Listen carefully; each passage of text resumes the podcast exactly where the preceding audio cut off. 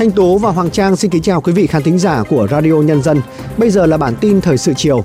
Bản tin được phát trên các nền tảng podcast phổ biến nhất hiện nay. Bản tin chiều nay Chủ nhật ngày 25 tháng 2 sẽ có những nội dung chính sau đây. Chủ tịch Quốc hội Vương Đình Huệ dự lễ khởi động tháng thanh niên và Tết trồng cây 2024. Tuổi trẻ 30 tỉnh thành lên đường ngày đầu nhập ngũ. Hơn 21.000 hecta rừng ở Cà Mau có khả năng xảy ra cháy vì khô hạn. Bầu cử Thượng viện Campuchia khóa 5 chính thức bắt đầu. Sau đây là nội dung chi tiết. Sáng nay ngày 25 tháng 2, Chủ tịch nước Võ Văn Thưởng đã tới thăm và động viên các cán bộ, y bác sĩ, người lao động trong ngành y đang công tác tại tuyến cơ sở trên địa bàn tỉnh Hà Nam. Tại trạm y tế xã Thanh Phong, huyện Thanh Liêm, Chủ tịch nước Võ Văn Thưởng đánh giá cao cán bộ, y bác sĩ trong những năm qua đã nỗ lực khắc phục khó khăn và nâng cao chất lượng khám chữa bệnh ban đầu, nhất là thực hiện tốt quy tắc ứng xử với người bệnh, chẩn đoán và kê đơn thuốc hợp lý, theo Chủ tịch nước, nếu trạm y tế cơ sở làm tốt sẽ góp phần quan trọng để giảm tải cho tuyến trên và quan trọng hơn là giảm chi phí, thời gian cho người dân khi khám và điều trị bệnh, nhất là các loại bệnh mãn tính có thể điều trị tại cơ sở. Phát biểu tại lễ phát động tháng thanh niên 2024 và lễ gia quân hưởng ứng Tết trồng cây Xuân Giáp Thìn của Trung ương Đoàn Thanh niên Cộng sản Hồ Chí Minh ở tỉnh Nghệ An vào sáng nay, Chủ tịch Quốc hội Vương Đình Huệ đề nghị các cấp bộ đoàn cần tiếp tục nhận thức sâu sắc hơn về vai trò, vị trí của thanh niên. Thanh niên là lực lượng xã hội to lớn, là giường cột của nhà nước, là lực lượng sung kích trong xây dựng và bảo vệ Tổ quốc.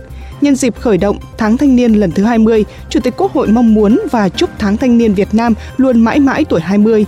Sáng cùng ngày, Chủ tịch Quốc hội Vương Đình Huệ và đoàn công tác Trung ương, lãnh đạo tỉnh Nghệ An tới dân hương tưởng niệm Chủ tịch Hồ Chí Minh tại khu di tích quốc gia đặc biệt Kim Liên. Hôm nay 25 tháng 2 bắt đầu chuỗi sự kiện Ngày hội Tòng quân năm 2024 trên cả nước. Thanh niên các địa phương đủ điều kiện nhập ngũ sẽ lên đường thực hiện nghĩa vụ quân sự.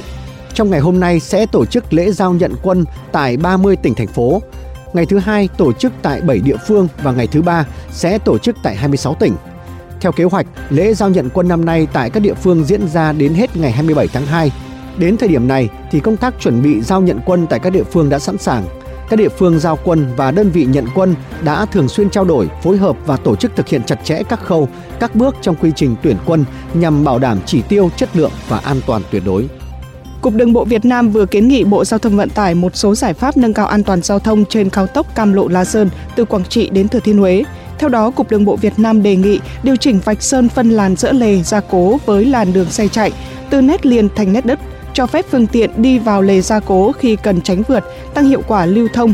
Về đề xuất của một số chuyên gia, thay vạch sơn nét liền giữa đường hai làn xe bằng nét đứt tại các đoạn tầm nhìn thoáng, đại diện Cục Đường bộ Việt Nam cho biết phải khảo sát tại từng vị trí mới đưa ra phương án điều chỉnh.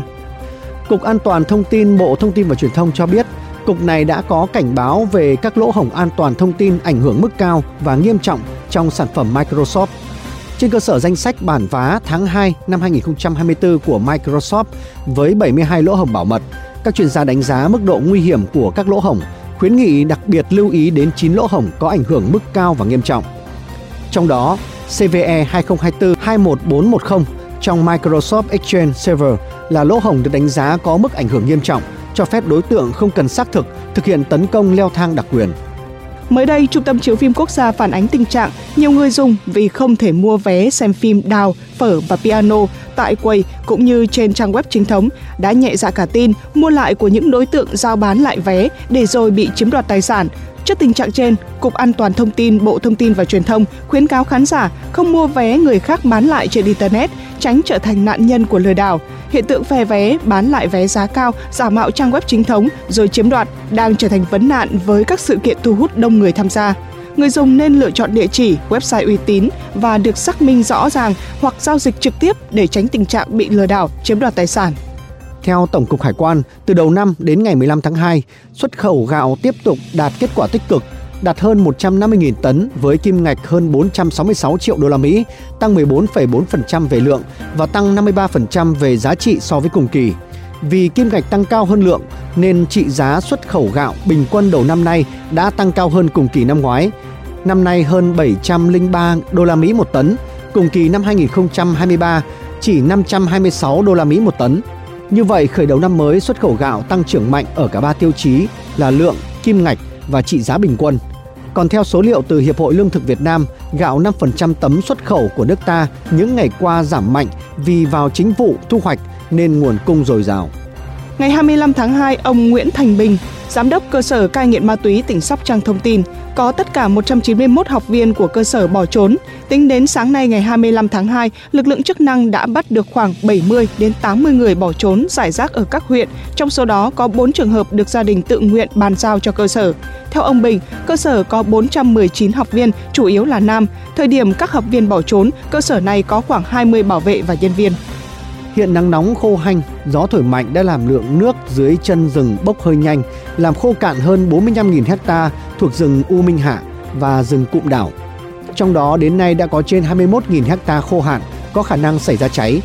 Trước tình hình nắng nóng đến sớm và gay gắt làm gia tăng nhanh mức độ cảnh báo cháy rừng tại Cà Mau, Chủ tịch Ủy ban nhân dân tỉnh đã đề nghị các đơn vị tham gia quản lý và bảo vệ rừng, đặc biệt là tại các chốt trực canh lửa, cần nâng cao hơn nữa vai trò và trách nhiệm, tuyệt đối không để người dân vào rừng ăn ong, bắt cá, đặc biệt là tại khu vực vườn quốc gia U Minh Hạ. Chuyển sang các tin tức quốc tế, ông Donald Trump đã giành chiến thắng trong cuộc bầu cử sơ bộ của Đảng Cộng hòa ở bang Nam California ngày 24 tháng 2, đánh bại cựu đại sứ Mỹ tại Liên Hợp Quốc Nikki Haley tại bang quê hương của bà và củng cố thêm khả năng được đảng này đề cử làm ứng cử viên tổng thống lần thứ ba liên tiếp. Chiến thắng mới nhất của cựu Tổng thống Donald Trump có thể làm tăng áp lực lên bà Haley người từng là đại diện của ông Trump tại Liên Hợp Quốc và là thống đốc bang South California từ năm 2011 đến năm 2017, buộc bà phải rời khỏi cuộc đua. Bộ Phát triển Kỹ thuật số Liên bang Nga cho biết hơn 3 triệu cử tri đã nộp đơn đăng ký tham gia bỏ phiếu điện tử từ xa trong cuộc bầu cử Tổng thống Liên bang Nga. Việc bỏ phiếu từ xa sẽ được thực hiện với người dân của 28 địa phương ở Liên bang Nga từ 8 giờ ngày 15 tháng 3 đến 20 giờ ngày 17 tháng 3 theo giờ địa phương tại thủ đô Moscow, người dân sẽ có thể bỏ phiếu trên cổng thông tin thành phố. Từ 7 giờ sáng ngày 25 tháng 2, hoạt động bỏ phiếu bầu cử Thượng viện Campuchia khóa 5 chính thức bắt đầu tại 33 điểm bỏ phiếu thuộc 8 khu vực bầu cử trên phạm vi toàn quốc. Tham gia tranh cử tại cuộc bầu cử lần này có 4 chính đảng, bao gồm Đảng CPP cầm quyền, Đảng Ý chí Khmer, Đảng Bảo Hoàng và Đảng Sức mạnh dân tộc. Các chính đảng có ứng cử viên tham gia tranh cử sẽ cạnh tranh 58 trong số 62 ghế thượng nghị sĩ. Trong số 4 ghế còn lại, có 2 ghế do Quốc vương Campuchia chỉ định và 2 ghế do Quốc hội giới thiệu thông qua quy trình lấy phiếu tín nhiệm. Người phát ngôn của Tổng thư ký Liên Hợp Quốc Antonio Guterres đánh giá kế hoạch của Thủ tướng Israel đối với Gaza thời kỳ hậu chiến đi ngược lại giải pháp hai nhà nước. Ông nêu rõ Liên Hợp Quốc kêu gọi ngừng bắn nhân đạo ngay lập tức, tiếp cận viện trợ nhân đạo nhiều hơn, đồng thời thả con tin ngay lập tức và vô điều kiện. Trước đó, truyền thông Israel đưa tin Thủ tướng nước này đã đề xuất một kế hoạch cho giải Gaza thời hậu xung đột, trong đó nêu rõ các quan chức Palestine địa phương không có liên kết với phong trào Hồi giáo Hamas hay những lực lượng ủng hộ phong trào này ở nước ngoài sẽ quản lý vùng đất này. Vừa qua, chính phủ Nhật Bản đã đề xuất bổ sung 4 ngành vận tải đường bộ, đường sắt, lâm nghiệp và gỗ vào kỹ năng đặc định dành cho lao động nước ngoài nhằm mở rộng các công việc đủ điều kiện để được thị thực lao động đặc định nếu đề xuất được chấp thuận, đây sẽ là lần bổ sung đầu tiên vào thị thực kỹ năng đặc định gồm 12 ngành kể từ năm 2019. Thị thực kỹ năng đặc định loại 1 cho phép người lao động nước ngoài có thể ở lại Nhật Bản tổng cộng 5 năm và loại 2 cho phép người nước ngoài có tay nghề cao được ở lại Nhật Bản vĩnh viễn. Bốn ngành mà chính phủ đang xem xét bổ sung sẽ dành cho lao động thuộc nhóm 1. Công ty viễn không Maxi của Malaysia tuyên bố đã phối hợp với tập đoàn công nghệ Huawei của Trung Quốc tổ chức thành công chương trình thử nghiệm trực tiếp công nghệ 5.5G đầu tiên tại khu vực Đông Nam Á. Theo Maxi, cuộc thử nghiệm đã chứng minh công nghệ 5.5G có thể đạt tốc độ lên tới 8 GB, qua đó hứa hẹn tiềm năng cải thiện tốc độ kết nối giữa các thiết bị với tốc độ gấp 10 lần so với mạng 5G. Malaysia trở thành quốc gia đầu tiên ở khu vực Đông Nam Á thử nghiệm thành công mạng 5.5G. Chuyển sang những tin tức văn hóa giải trí cuối tuần. Nhân kỷ niệm 114 năm Ngày Quốc tế Phụ nữ, Bảo tàng Phụ nữ Việt Nam phối hợp với nghệ sĩ nhiếp ảnh Lê Bích tổ chức triển lãm Mẹ yêu con. Triển lãm Mẹ yêu con gồm 30 bức ảnh về những khoảnh khắc giữa mẹ và con, tuy đời thường nhưng ấm áp và yêu thương. Các tác phẩm được Lê Bích thực hiện trong khoảng thời gian gần 20 năm. Triển lãm sẽ diễn ra từ chiều ngày 1 tháng 3 đến hết ngày 15 tháng 3 tại Bảo tàng Phụ nữ Việt Nam 36 Lý Thường Kiệt, Hà Nội. Dạng sáng nay ngày 25 tháng 2 theo giờ Việt Nam, trang chủ chính thức của Liên hoan phim Berlin công bố chiến thắng phim dài đầu tay xuất sắc nhất thuộc về Kuli Không bao giờ khóc. tác phẩm phim dài đầu tiên của đạo diễn Phạm Ngọc Lân đã xuất sắc đánh bại 15 bộ phim quốc tế khác để giành chiến thắng tại hạng mục danh giá này. Kuli không bao giờ khóc là tác phẩm Phạm Ngọc Lân ấp ủ thực hiện từ năm 2017, kể câu chuyện về một người phụ nữ trung tuổi từng kết hôn với một người Đức. Sau này hai người ly thân và người chồng đã trở về nước. Đến lúc nghe tin chồng qua đời, nhân vật sang Đức nhận tài sản của chồng, nhân vật sang Đức để nhận tài sản của chồng để lại, trong thân phận là một cu ly. Giữa bộn bề công việc Giữa những áp lực của cuộc sống Đôi khi chúng ta bỏ lỡ những dòng thông tin hữu ích trong ngày Hãy để Radio Nhân dân giúp bạn tiếp cận với những thông tin để mỗi phút chúng ta không bỏ qua bất cứ một thông tin quý giá nào. Bật Radio Nhân dân vào mỗi buổi sáng và chiều trên các nền tảng số hiện đại nhất để cập nhật những tin tức chính xác và hữu ích. Radio, Radio Nhân, dân, đồng, đồng hành cùng bạn, dù bạn ở đâu. Thưa quý vị khán thính giả, năm 2024, thành phố Hà Nội có gần 4.000 tân binh lên đường thực hiện nghĩa vụ quân sự và công an nhân dân. Tạm gác lại những ước mơ và dự định cá nhân, nhiều bạn trẻ đã tình nguyện viết đơn lên đường nhập ngũ để thực hiện trọn vẹn nghĩa vụ thiêng liêng của tuổi trẻ đối với Tổ quốc. Trước ngày nhập ngũ, anh Nguyễn Vũ Nhật ở quận Bắc Từ Liêm vinh dự được đứng trong hàng ngũ của Đảng. Và cũng chỉ còn vài tháng nữa, Vũ Nhật sẽ nhận bằng tốt nghiệp cao đẳng Bách khoa Hà Nội. Ông Nguyễn Văn Dương, bố tân binh Nguyễn Vũ Nhật, phấn khởi cho biết. Bất kể gia đình nào cũng thế thôi, con đã đi xa thì ai cũng có những cái là um, nó hồi hộp. Cháu thì nó cũng chưa ra ngoài bao giờ.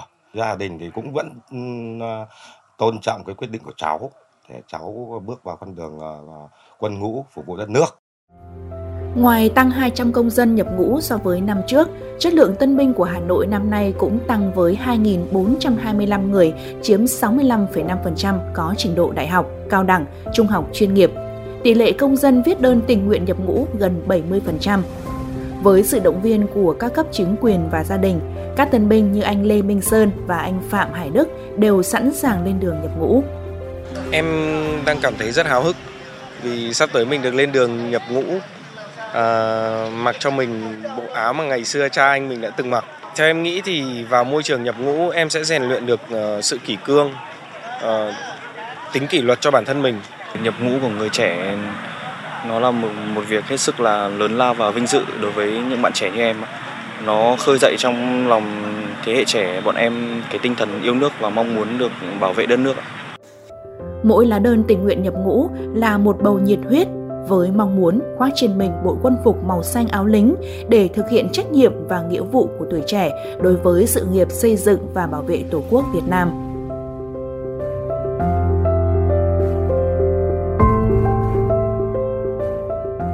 Ghi nhận vừa rồi đã kết thúc bản tin thời sự chiều nay của Radio Nhân dân. Kính chào tạm biệt, và hẹn gặp lại trong các bản tin tiếp theo.